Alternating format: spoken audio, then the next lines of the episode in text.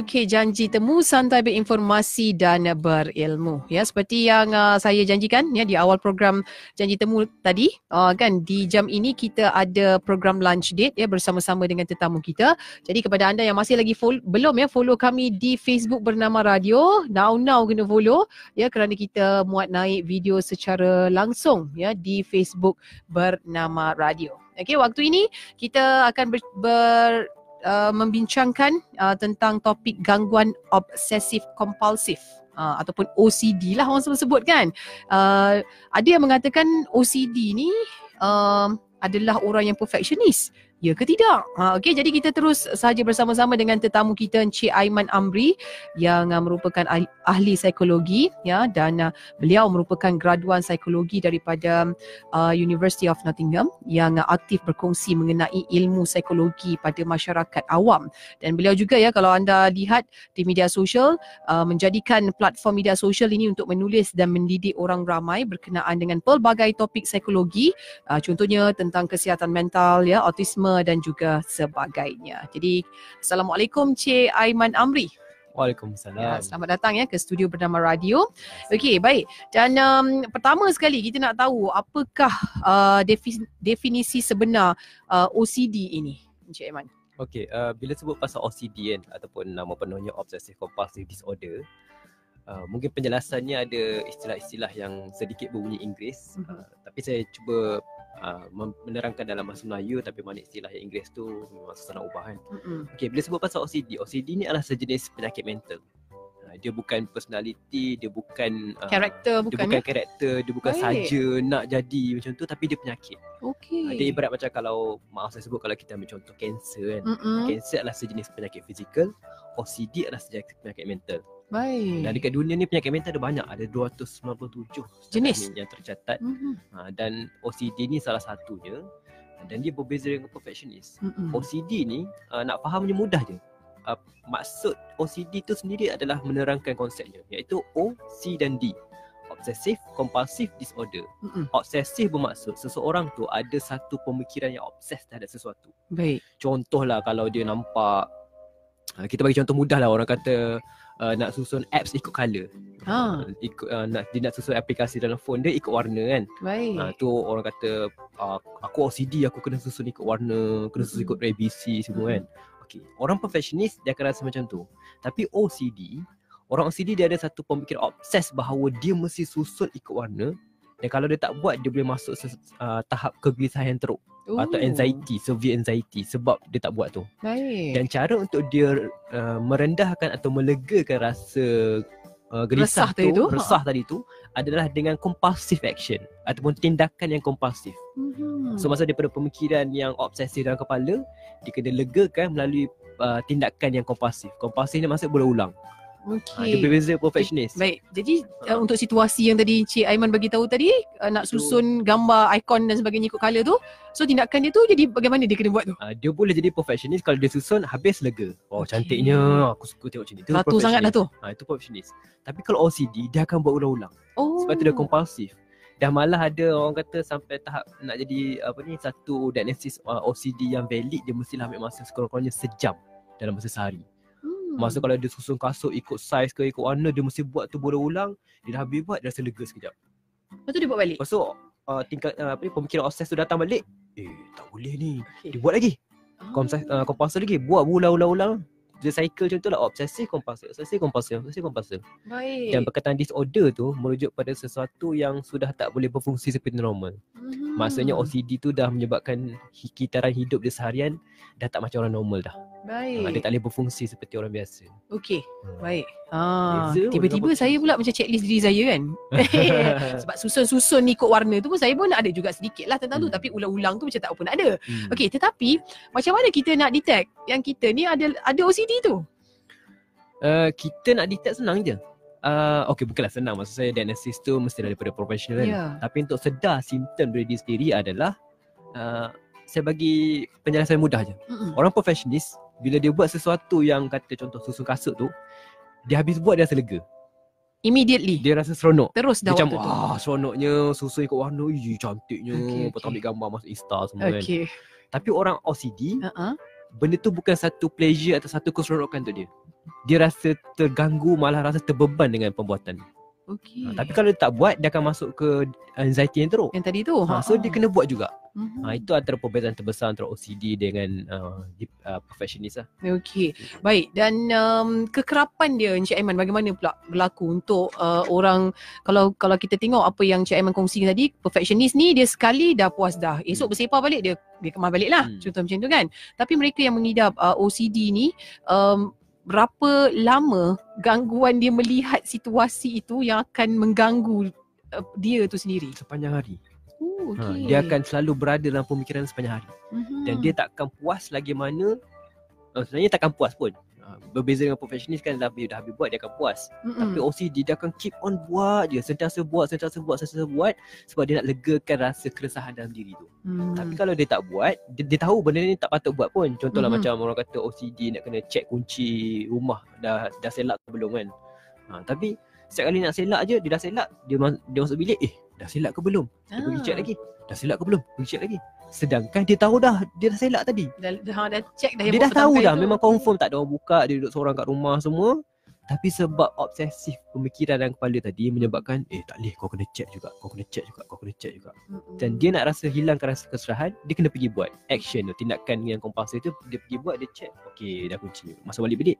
Dan benda tu berulang-ulang kali. Mhm. Itu antara cabarannya yang orang kena lalui dan benda ni dia sampai efek benda yang bagi kita macam biasa je. okay. Tapi bagi orang sebab kita kata sakit mental kan, Mm-mm. dia bila satu penyakit dia tak boleh nak lawan benda tu. Ha, dia dah sampai tahap badan dia ataupun otaknya dah mesti follow ikut, ikut cara macam tu. Dia bukan lagi saja-saja dah. dia punya rules Yes. dalam betul. hidup dia kan macam tu. Okey baik dan Cik Aiman kita nak tahu juga kan uh, mereka yang mengidap OCD ini kan um, adakah mereka ni memiliki ciri-ciri yang tertentu? Contohnya uh, dia adalah seorang yang sangat berkerjaya. So jadi disebabkan orang berkerjaya ni perfectionist Hmm. kadang-kadang ataupun dia daripada keluarga yang have-have ke. Tak kisahlah yang mana-mana. Adakah ciri-ciri khas yang akan membuatkan uh, seseorang itu boleh ada simptom OCD ni ataupun dapat penyakit OCD? Hmm, kalau nak kata uh, spesifik uh, kepada orang jenis macam mana, saya boleh kata sebenarnya penyakit mental ni dia tak dia tak mengenal orang. Mm-mm. Tak kisahlah tua ke muda, boleh je kena penyakit ni. Tapi Dia bukan dari- genetik juga uh, eh? Tapi genetik tu main peranan yang penting. Oh, okey. Kalau ibu bapa pernah ada sejarah mempunyai OCD, ada kemungkinan anaknya pun akan uh, men- ada juga OCD bila besar nanti. Hmm. Ha, cuma mungkin cara yang berbeza lah. Mungkin ayahnya OCD ke, kepada benda macam ni. Contohlah kotor kan. Tak boleh Mm-mm. kotor, asyik basuh tangan sampai berdarah. Tapi anaknya mungkin OCD pada benda yang lain. Oh. Dia meningkatkan risiko untuk ada OCD. Basuh tangan sampai berdarah tu kira OCD juga. Itu salah satu. Contohnya macam kita orang Melayu sebut macam was-was. Ah yes betul. Itu ke? Sebenarnya was-was ni saya perasan lah. Orang Melayu guna kata was-was. Ha ah. Was-was ni ada sedikit persamaan dengan OCD. Baik. Tapi dia tak adalah. Saya tak boleh kata was-was ni orang OCD kan. Ha, Sebab was-was ni dia rasa. Mm-mm. Tapi was-was yang dimaksudkan dalam konteks macam contoh agama kata yang ambil wuduk sampai was-was berapa Ah, kali ambil Macam wuduk. berkali-kali ya, dia macam angkat tak puas hati kan. takbir Allah soli soli soli sampai sejam lebih tak dapat kan. Bagi saya itu dah mungkin ke arah OCD. Ada sedikit. ha, ada sebenarnya. ciri-ciri sama macam OCD. Okey, baik-baik. Okey dan kepada anda yang uh, mungkin baru saja dengarkan kami ya di Bernama Radio dalam uh, janji temu waktu ini kita bersama-sama dengan tetamu kita Encik Aiman Amri yang merupakan ahli psikologi. Okey, kita sedang membincangkan tentang OC- OCD ataupun gangguan obsesif kompulsif uh, kom- kompulsif versus perfectionist. Ah kan ada yang mungkin keliru.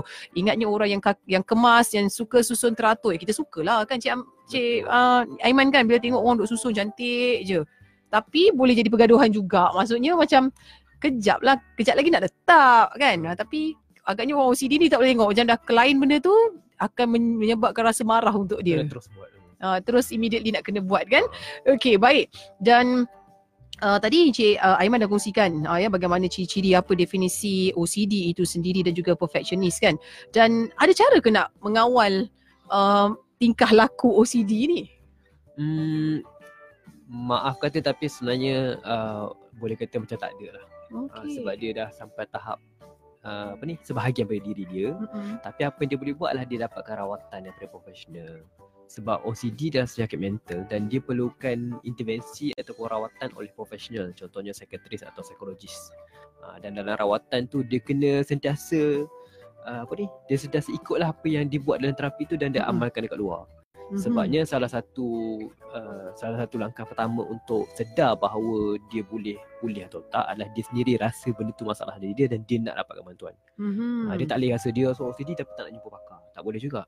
Sebab saya tak rasa OCD ni boleh sembuh dengan sendiri. Baik. kalau boleh pun mungkin uh, kes yang sangat rare, sangat unik lah. Mm-mm. Tapi kebanyakannya kita perlukan uh, intervensi oleh pakar. Dan Hmm. biasanya pakar ni akan sarankan lah dalam terapi. Contohnya kalau kita ambil perspektif psikiatris kan. Dia akan bagilah ubat yang untuk mengawal kegelisahan yang melampau tu ataupun untuk baik. dia tak masuk ke fasa depression atau kemurungan kalau dia tak dapat buat dan sebagainya. Baik. Pada sama uh, dia akan jalani psikoterapi di mana dia akan uh, usahakan untuk kurangkan setiap hari. Baik. Contohlah saya ambil contoh mudah kan. Contoh kalau dia kena susun kasut setiap hari selama sejam. Mm-mm. So mungkin lepas terapi tu lepas dia dah macam dah stable sikit dah stabil uh, mungkin terapis tu akan beritahu dia bahawa lepas ni bila nak susun kasut boleh. Tapi kali ni uh, tinggal satu kasut je tak kemas. Okey. Kalau tak dapat tinggal satu kasut at least bagi satu kasut tu macam sengit sikit daripada biasa. Okey. Ha, contoh semua straight tapi satu satu kasut tu sengit. Mhm. Ha, dia mungkin macam eh tak boleh lah tapi ni cara untuk dia sembuh dan dia akan buat. So mungkin esoknya dia buat lagi. Okey kali ni esoknya dua kasut pula. Ha, lusa tiga kasut, empat kasut. Lama Oh. kelamaan dia untuk melawan. Itu latihannya ya? Itu salah satu latihannya. Baik. Kita panggil itu sebagai uh, shaded exposure. Itu uh, kita pendedahan secara berkala. Mhm. Sebab kita pun manusia tak suka terkejut kan. Betul. Kita mesti secara perlahan. Dia pun sama Mm-mm. juga nak sembuh dia kena usaha perlahan. Dia tak boleh terkejut tiba macam tu nanti dia akan takut dia apa panggil relapse lagi teruk pula. Mhm. Maksudnya ada rawatan yang berterusan jugalah Betul. untuk menyelesaikan masalah OCD ni. hmm. Okey, baik. Dan adakah mereka yang memiliki ciri-ciri OCD ni Cik Aiman adalah orang yang merasakan dirinya sempurna? Hmm, Hmm. So selalu kalau kita dengar, uh, saya tak pastilah. Saya selalu dengar orang kata macam dia ni ada OCD kot. Tapi kita tengok orang tu, dia macam macam sempurna, dia macam nak benda kemas, nak cantik, nak yang baik-baik. Jadi macam positive side adalah yang OCD ni. Saya rasa tu lebih pada personality dan Baik. bukan penyakit. Baik. Uh, mungkin lebih kepada dia personality orang yang pengemas, orang yang suka melihat kesempurnaan, orang yang suka melihat satu kekemasan, suka kebersihan. Uh, maksud tu mungkin faktor daripada didikan ibu bapa, dia Baik. dibesarkan, rumah kena kemas dan sebagainya kan. Mhm. Tapi saya tak rasa itu sampai tahap penyakit. Baik. Sebabnya tak ada orang akan senang cerita orang OCD ni dia dia dia tak rasa seronok dengan penyakit tersebut. Hmm. Biasanya dia ada- sendiri akan rasa. Dia sendiri rasa benda tu adalah masalah bagi dia. Ha, Sebab tu dalam penyakit mental dia ada dua jenis. Penyakit mental yang satu yang dia sendiri rasa resah benda tu dia ada. Mm-mm. Contohnya depress kan. Contoh yang terbaru ni orang kemurungan. Dia sendiri tahu dia kemurungan. Dia tak suka perasaan tu. Dan dia nak benda tu pulih. Satu lagi penyakit mental adalah benda yang berbentuk. Benda tu sebahagian diri dia. Iaitu uh, dia tahu dia masalah ni. Tapi dia tak rasa tu masalah. Tapi orang lain kata tu masalah. Contohnya kita cerita pasal OCD ni. Salah satu lagi adalah OCPD. Oh, Obsessive Compulsive Personality Disorder. tu lain pula. Ah, tu lain pula. Okey. Itu pada personality. Ah, Baik. ini berbeza. Yang ni dia sendiri rasa macam eh okey je. Benda ni bukan masalah. Benda ni okey je. Kenapa orang kata masalah? Hmm. Ah, ini lagi susah nak rawat sebab dia sendiri tak tahu yang benda tu ada masalah. Okey, baik-baik. Dan mereka yang mengidap uh, OCD ni boleh ditegur, ditegur tak Cik Aiman? Hmm, dia tegur maksudnya macam mana? Ha, contohnya macam kalau kita rasa macam dia dah pelik kan, kita pun tegur dia kan. Aku rasa kau ni kan tak betul lah. Ah, contoh Ha. macam tu kan. Cik aku sebab banyak kali kau ni, ah, macam kan ramai member duk tegur macam tu kan. Ah, tapi dia boleh menerima tak teguran itu? Saya rasa tu faktor personality juga kot. Kalau dia jenis uh, open ataupun boleh terus itu dia okey kot. Tapi kalau Okey. jenis sensitif ah, tak juga. Baik. Dia Bergantung pada tuan yang tu punya pula. badan. Ah, betul. Okey. Dan uh, kita nak tahu juga uh, sejak umur berapa kita boleh detect um, seseorang itu ada ciri-ciri OCD ni. Hmm, tak ada spesifik lah pasal umur berapa. Masa kanak-kanak ke perasan tak Tapi- kita? Kita boleh nampak melalui simptom-simptom tadi lah. Mm-mm. Contoh kalau kita dah perasan macam dia asyik buat benda berulang-ulang, Mm-mm. kita terus try pergi dapatkan bantuan. Okey. Kalau bukan OCD baguslah tak ada masalah. Tapi kalau OCD lebih baik rawat lagi muda. Okey, itu lebih lagi, baik lah lagi ya. awal rawatan lagi baguslah. Sebelum dia makin dah dewasa nanti makin lama makin dahsyat. Benda-benda lain pula susah lagi nak, nak rawat lah. Hmm, okey. Baik dan uh, kita bersama-sama Encik Aiman Amri, ahli psikologi ya. Kita bercerita tentang OCD versus perfectionist. Uh, jika anda ada sebarang soalan dan juga pendapat anda ataupun nak berkongsi pengalaman dan sebagainya, tinggalkan komen anda di Facebook bernama Radio. Okey, anda boleh like dan juga share di laman media sosial peribadi anda juga. Okey, baik dan sahabat kita tanya ni, uh, Cik Aiman dia tanya ada tak contoh um, kes um, mereka yang mengidap OCD yang serius ini? Apa yang berlaku? Oh, nak spesifik kes mungkin tak boleh nak Salah satu contoh kot. Tapi kita bagi secara general lah. Ha, okey. Antaranya adalah bila dia OCD uh, dari segi kebersihan Baik. dan dia mesti basuh sendiri pinggan, mangkuk, cawan, garfu semua sendiri. Oh dia tak percaya kat orang? Dia tak percaya kat orang. Baik. Kalau kat rumah pun isteri dia basuh tak nak makan dia akan ambil balik pinggan tu dia pergi basuh. Basuh sendiri. lagi sekali. Kat kedai pun sama. Hmm. Kalau pergi kedai tu sampai tahap dia nak pergi masuk dapur. Hmm. Nak pergi tengok macam mana orang basuh cawan dia pinggan semua supaya bila dia makan kat luar dia rasa tenang. Hmm. Dan dia akan rasa resah sangat-sangat kalau dia datang makan macam kita kan datang makan orang hidang nasi kuning pataya contohnya kan. Masa ada Hmm. nasi- ada pinggan siap kita makan macam biasa je tapi Yalah. dia tak boleh macam pinggan ni dah Dia- basuh ke belum? Baik. Dapat dari mana semua ni? Dia kena tanya juga chef pun pergi masuk. Ha. Hmm. Sampai tapi bagusnya cara untuk dia coping adalah dia memang satu restoran yang memang dah kenal dia. Hmm. Ha, so setiap kali nak makan dia makan restoran tu lah. Dan orang tu pun Baik. kenal dia ada OCD dan dia uh, apa ni chef uh, pengurus tu memang bekerja samalah dengan dia. Hmm. Masa dah tahu dia macam ni semua dan dia adalah uh, regular customer so bagi je dia buat macam mana. Hmm. Okey baik. Cik Aiman, ada ke spesifik peratusan di Malaysia ni ramai ke yang menghidap OCD ni? Malang sekali untuk bahagian peratusan senang cerita kajian saintifik lah berkenaan kesihatan mental kat Malaysia tak cukup mendalam. Baik. Ha, Kita masih Jadi kekurangan tak ada spesifik, data. Tak ada. uh, Kita cuma jumlah. ada secara general dari segi penyakit mental je. Baik. Secara keseluruhannya. Keseluruhan. Tak Tapi spesifik kepada spesifik OCD ni. OCD tu setakat ni belum. Kita berbeza lah macam dekat US, dekat. Kanada dia ada spesifik kajian yang tunjuk berapa percentage semua. Ha. Baik. Adakah macam di Malaysia kita menganggap mereka yang ada OCD ni bukan sesuatu yang serius? Betul juga, boleh jadi. Orang Hmm. nampak tu sebagai satu macam karakter, kesempurnaan. Dia kesempurnaan. macam aku OCD lah, kena kemas. Kita pun macam oh dia ni OCD, kena kemas sikit depan rumah dia. Ah. Kita rasa macam OCD tu adalah lah. personality. Ha, Hmm. kita rasa macam kita associate ha, kita kaitkan dalam pemikiran kita kalau contohlah Ali ni OCD, maksudnya Ali ni pengemas. Mm-mm. Kita tak nampak sebagai Ali ni OCD ni adalah sebagai Ali yang sakit. Mm-mm. Kita tak nampak OCD tu sebagai penyakit. Betul betul. Itu yang mencabarnya. Hmm. Sedangkan kalau macam penyakit kemurungan, kegelisahan tu boleh pula kita rasa tu penyakit. Tapi Alright. bila berkaitan dengan OCD kita rasa macam benda tu adalah macam oh bestnya kau OCD mesti rumah kemas. Okey, baik. Itu dia kan ya. Ah, apa sahabat kita juga ada bertanya ni, adakah OCD ni akan menyebabkan kemurungan? Saya rasa baru je Hmm. berkait apa rapat. Cik Aiman bagi tahu. Memang boleh menyebabkan boleh kemurungan menyebabkan ya. kemurungan. Hmm. Okey, Sebab baik. dia dah dia dah uh, stres sangat diri dia asyik buat benda yang menyakitkan diri dia. Mm-mm. Ha, dia macam dia tak nak buat tapi terpaksa juga buat sebab tu adalah uh, obsesi kompulsif tadi tu sampai dia tahap kemurungan lah. Ha, itu Baik. je kaitkan situ lah. Okey. Baik, jadi uh, anda kata kalau kita ambil sebagai contoh kan Cik Aiman kan ada seseorang ni uh, dia mengidap OCD ni um, karakter dia tu membawa di pejabat, di rumah dan di mana-mana saja dia berada. Yes betul. Ha, dia sampai tahap dia rumah semualah senang cerita semua platform ataupun semua medium yang dia berada dia akan bawa benda tu.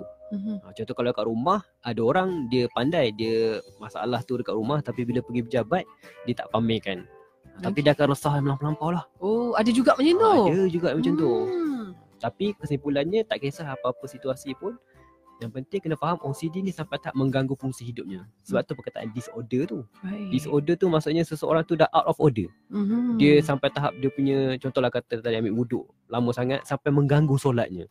Ataupun dia nak basuh rumah, nak basuh kemas rumah sampai kan dia pergi kerja lambat. Setiap hari pergi kerja lambat. Ataupun tangan dah berdarah sebab dia nak basuh sebab dia sentiasa rasa macam ada kuman dekat badannya. Hmm. Itu mak- maksudnya mengganggu fungsi hidup. Okey, baik kan. Saya pun rasa terganggu pula. Baru saya macam perasan juga ada orang macam tu. Okey, tapi tak tahu lah orang maklum mas adakah dia dah OCD ke belum ke. Baik, sahabat kita Firdaus uh, tanya, uh, dia tanya uh, kalau kata kita rasa macam kita ada OCD, ke mana rawatan yang kita perlu dapatkan? Okay, uh, first kali uh, Pertama bila kita tahu kita ada OCD dan kita nak dapatkan rawatan Kita kena tanya diri dulu Kita ada duit atau tak Kalau ada duit boleh terus pergi pusat psikologi swasta Baik. uh, Contohnya macam tempat saya psikologi swasta di Jiwa Damai dekat Shah Alam Baik. Terus pergi buat appointment dan dapatkan rawatan Mm-mm. Itu kalau ada duit lah Mm-mm. Kalau tak ada duit kita perlukan daripada hospital-hospital kerajaan boleh pergi mana-mana klinik kesihatan ataupun klinik mentari iaitu unit sekretari daripada hospital kerajaan yang buat dekat kawasan perumahan Mm-mm. terus pergi buat saringan dulu beritahu masalah OCD. Hmm. Ha, sebab dia macam kita jumpa doktor lah, doktor mesti tanya sakit apa. Ha, Betul. kita beritahu lah saya syak diri saya OCD. So dia akan buat beberapa saringan dan akan dapat appointment pergi jumpa dengan pakar dekat mana-mana hospital kerajaan dan pergilah sesi tersebut. Mhm. Ha, dan doa-doa lah sentiasa untuk dapat pakar yang betul-betul dapat membantu kita. Okey, baik. Dan uh, Puan Zarina tanya, kalau dah dapat raw- rawatan tu, adakah rawatannya adalah rawatan yang uh, berpanjangan dan berterusan? Dan berapa lama tu? Uh, terlalu subjektif sebabnya dia ikut pada uh, case by case, ikut case orang tu juga dan uh, rawatan kesihatan mental ni dia berterusan, dia tak boleh macam datang sekali sihat dah settle. Hmm. Uh, dia mesti biasanya berkala lah seminggu sekali ke sebulan sekali semua. Dan dia kena, kena komit lah. Kena satu ikut peraturan ataupun uh, appointment yang diberi. Tapi yang penting kita tak ada jawapan spesifik sama ada berapa lama boleh settle. Ada Hmm. orang boleh siap dalam tujuh bukan siap maksud saya boleh sembuh dalam masa tujuh ke lapan sesi. Ada orang mungkin berkala sampai bertahun-tahun. Ada orang sampai Oh. lima enam tahun pun ada. Okay. Kawan saya sendiri sampai tujuh tahun dah. Oh, ya ke? Baik. Dan um, anda katalah bila macam okay, surat dah keluar dah uh, tunjuk macam dia dah sembuh lah daripada Hmm. OCD tu. Lepas tu dah tak terima rawatan. Hmm. Lepas tu ada potensi tak datang semula. Ada.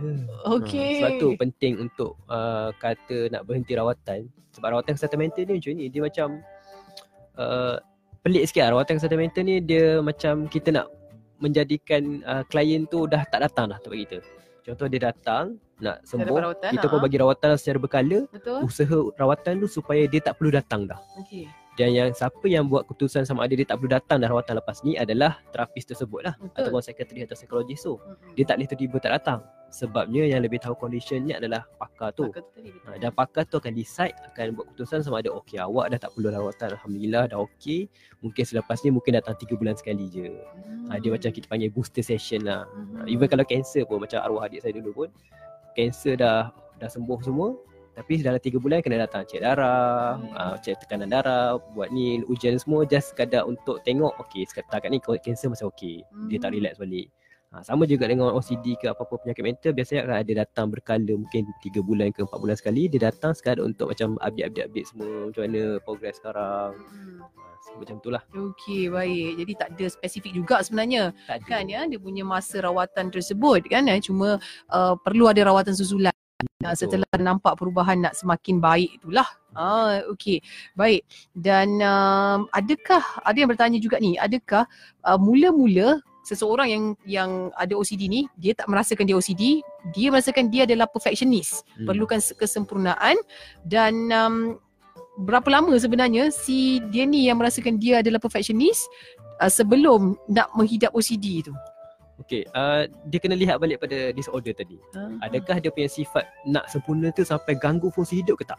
Okay. Kalau dia setakat macam nak susun kasut tapi lalas dia boleh masuk rumah macam biasa, bagi saya teruskan. Itu adalah personality yang bagus lah. Dia nak Mm-mm. kekemasan. Mm-mm. Tapi kalau dah mula dia perasan Orang asyik komplain dia Contohlah Mak kenapa susu kasut lama sangat Orang dah masuk rumah Ataupun kenapa masak lama sangat Ataupun kenapa Cuci tangan lama sangat ha, Kalau dah start jadi masalah macam tu Maksudnya dah kena Get ready lah untuk bersedia bahawa mungkin ini salah satu simptom kat rawat OCD. Dia Okey. mesti ingat macam tu je. Dia dah ganggu fungsi hidup ke belum? Ah, ganggu fungsi hidup eh. Maksudnya kita dah jadi lain daripada yang lain Yes, kita betul. punya cara hidup kita kan disebabkan OCD ni tadi. Okey. Baik. Uh, dan ini apa yang Kak Long Faizah uh, kongsikan ya di Facebook. Dia kata OCD memang penyakit akak sejak kecil. Hmm. Asyik nak kemas je. Kadang balik balik sekolah katanya dah tahu mak buat. Tapi nak kemas juga sampai rasa puas hati. Sampailah dah kahwin kalau tengok rumah semak katanya kemas sampai puas hati. Lipat kain pun boleh tak tidur. Nak susun cantik-cantik dalam lemari. Uh, tapi katanya OCD ni akan hilang bila kita dah penat nak buat. Macam faktor umur makin tua, penyakit ni pun turun ke anak katanya. Jadi anak sulung dia pun jadi yang sama. Hmm. Ah, tapi macam apa yang dikongsi oleh Kak Long ni kata dia um, OCD ni akan baik dengan sendiri. Ada ada peluang untuk sendiri baik dengan sendiri. Maksudnya ada kesedaran sendiri ke macam mana tu Cik Iman? Mungkin faktor dari segi saya pun tak berani cakap sebab kita perlukan assessment menyeluruh untuk tahu pasal kes dia kan. Mm-mm. Tapi mungkin lah apa yang terjadi mungkin sebab faktor apa ni dia macam dah jadi sebahagian diri dia dan dia tak nampak tu macam masalah untuk dia dah. Mm-mm. Tapi saya tak berani cakap lebih lanjut lah sebab terlalu general lah cerita dia tu. Mm-mm. Dia tengok peratusan juga ya. Mm, Macam betul. peratusan OCD tu pun ada juga nak kena Sebab tengok eh. waktu tu dia mild ke Ah, ya, dia ya. sampai tua masih mild. Ha-ha. Sebab OCD ni dia semakin stres seseorang tu Macam dia kata lah uh, apa ni Bila dah penat semua dalam OCD kurang kan Tapi OCD ni dia semakin orang tu rasa stres, kita panggil neurological distress kan, rasa stres teramat Mm-mm. menyebabkan OCD tu akan makin severe. Okey. Sebab tu dia perlukan ketenangan supaya OCD tu tak datang. Ah, baik. Dan Ah, rawatan lah perlukan benda tu. perlukan rawatan. Jadi uh, Kak Long tanya juga uh, OCD ni dipulihkan boleh boleh dipulihkan guna ubat ke je? Uh, ubat tu untuk mengawal simptom dia. Sebab OCD ni uh, kita perlu mana-mana rawatan kesihatan mental pun kita perlukan uh, kedua-dua perubatan dan juga terapi.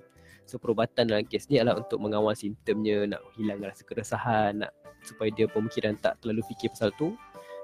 Yang kedua adalah terapi. Terapi sendiri adalah untuk mengubah pemikirannya supaya dia dah rasa bahawa benda ni dia boleh lawan dan perlahan. Macam yang tadi yang kata berperingkat tadi kan.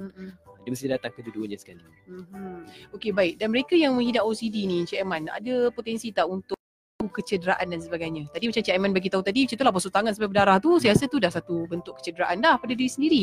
Uh, mungkin ada kes-kes yang lebih dahsyat lagi ke? uh, OCD ni dia ada banyak jenis. Ada yang berbentuk image. Maksudnya dia selalu terbayang ada daki ataupun kotoran kat tangan dia dan dia kena basuh. Itu berbentuk image. Ataupun berbentuk thoughts atau pemikiran. Dia rasa macam dia kena check juga selak. Ha, Dia kena check Ah. juga, kena check juga pintu dah kunci belum.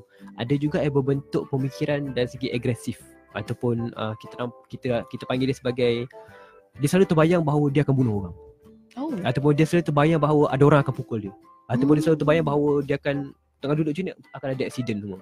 Oh, Ha, tu dia- OCD juga tu. Itu boleh jadi faktor OCD juga. Baik. Ha, tapi bukanlah spesifik OCD yang kita cerita tadi. Baik, baik. Tapi lebih daripada image tu datang secara secara obsesif dan benda tu yang uh, yang kata-kata sebagai apa? Ke, keganasan tadi tu. Ha, sebab ada orang sampai tahap dia rasa macam dia kena buat juga kena sakitkan diri juga supaya hilang.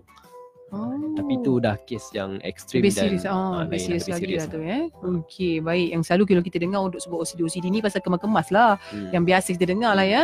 Tapi um, kalau di luar negara memang ada kes yang tahap ekstrim macam tu Encik Aiman. Rasanya Malaysia pun ada cuma kita tak dedahkan. lah secara Okay.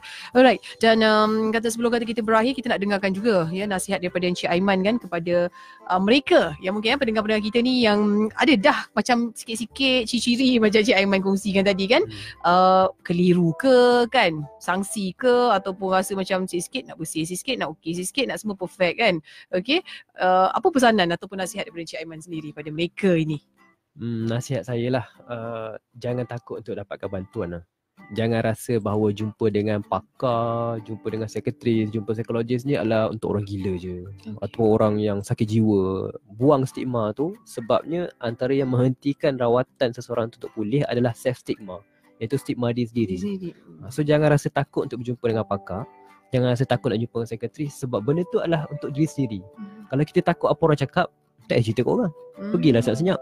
Sebab sesi pun dirahsiakan. Betul. Ha, so kita dapat bantuan sebab kita fikir diri sendiri. Kita utamakan diri kita nak sembuh. Sebabnya macam mana kita boleh uh, terima yang orang sakit. Contohlah macam kanser dia boleh jumpa doktor, dia ada rawatan uh, apa kemoterapi dan sebagainya tu. Kenapa kita tak ada satu mentaliti yang sama untuk penyakit mental juga? Mhm. Sebab penyakit mental pun sebahagian daripada diri kita juga dan dia perlukan rawatan. Sebagai seperti mana kita boleh uh, kita boleh terima sakit fizikal tu, macam tu jugalah sakit mental. Dia Baik. perlukan rawatan, sokongan, uh, simpati daripada ahli keluarga dan kita Mhm. perlukan sentiasa rawatan berterusan lah. Mhm. Sebab kesihatan mental tu dia senang cerita tak sempurna lah kesihatan seseorang tu kalau kesihatan mentalnya tak Terganggu, sempurna. Hmm. Hmm, baik itu dia. Okey berkenaan dengan uh, OCD ataupun gangguan obsesif kompulsif. Ha ya. Adakah OCD ada sekadar adalah sekadar OCD kan ataupun sebenarnya mereka yang perlukan ataupun sangat memerlukan kesempurnaan. Jadi kita rasa Encik Aiman dah kongsikan tadi kan ya contoh-contoh kes kan dan juga definisi dan sebagainya. Okey apa pun kita ucapkan jutaan terima kasih ya kepada Encik Aiman Amri ahli psikologi yang uh, berkongsi ya ilmu tentang uh, OCD ini dan juga perbezaannya uh, dengan seseorang yang perfectionist ini. Apa pun kita nak ucapkan sekali lagi terima kasih kepada Cik Aiman ya. InsyaAllah ada rezeki kata kita boleh berjumpa lagi.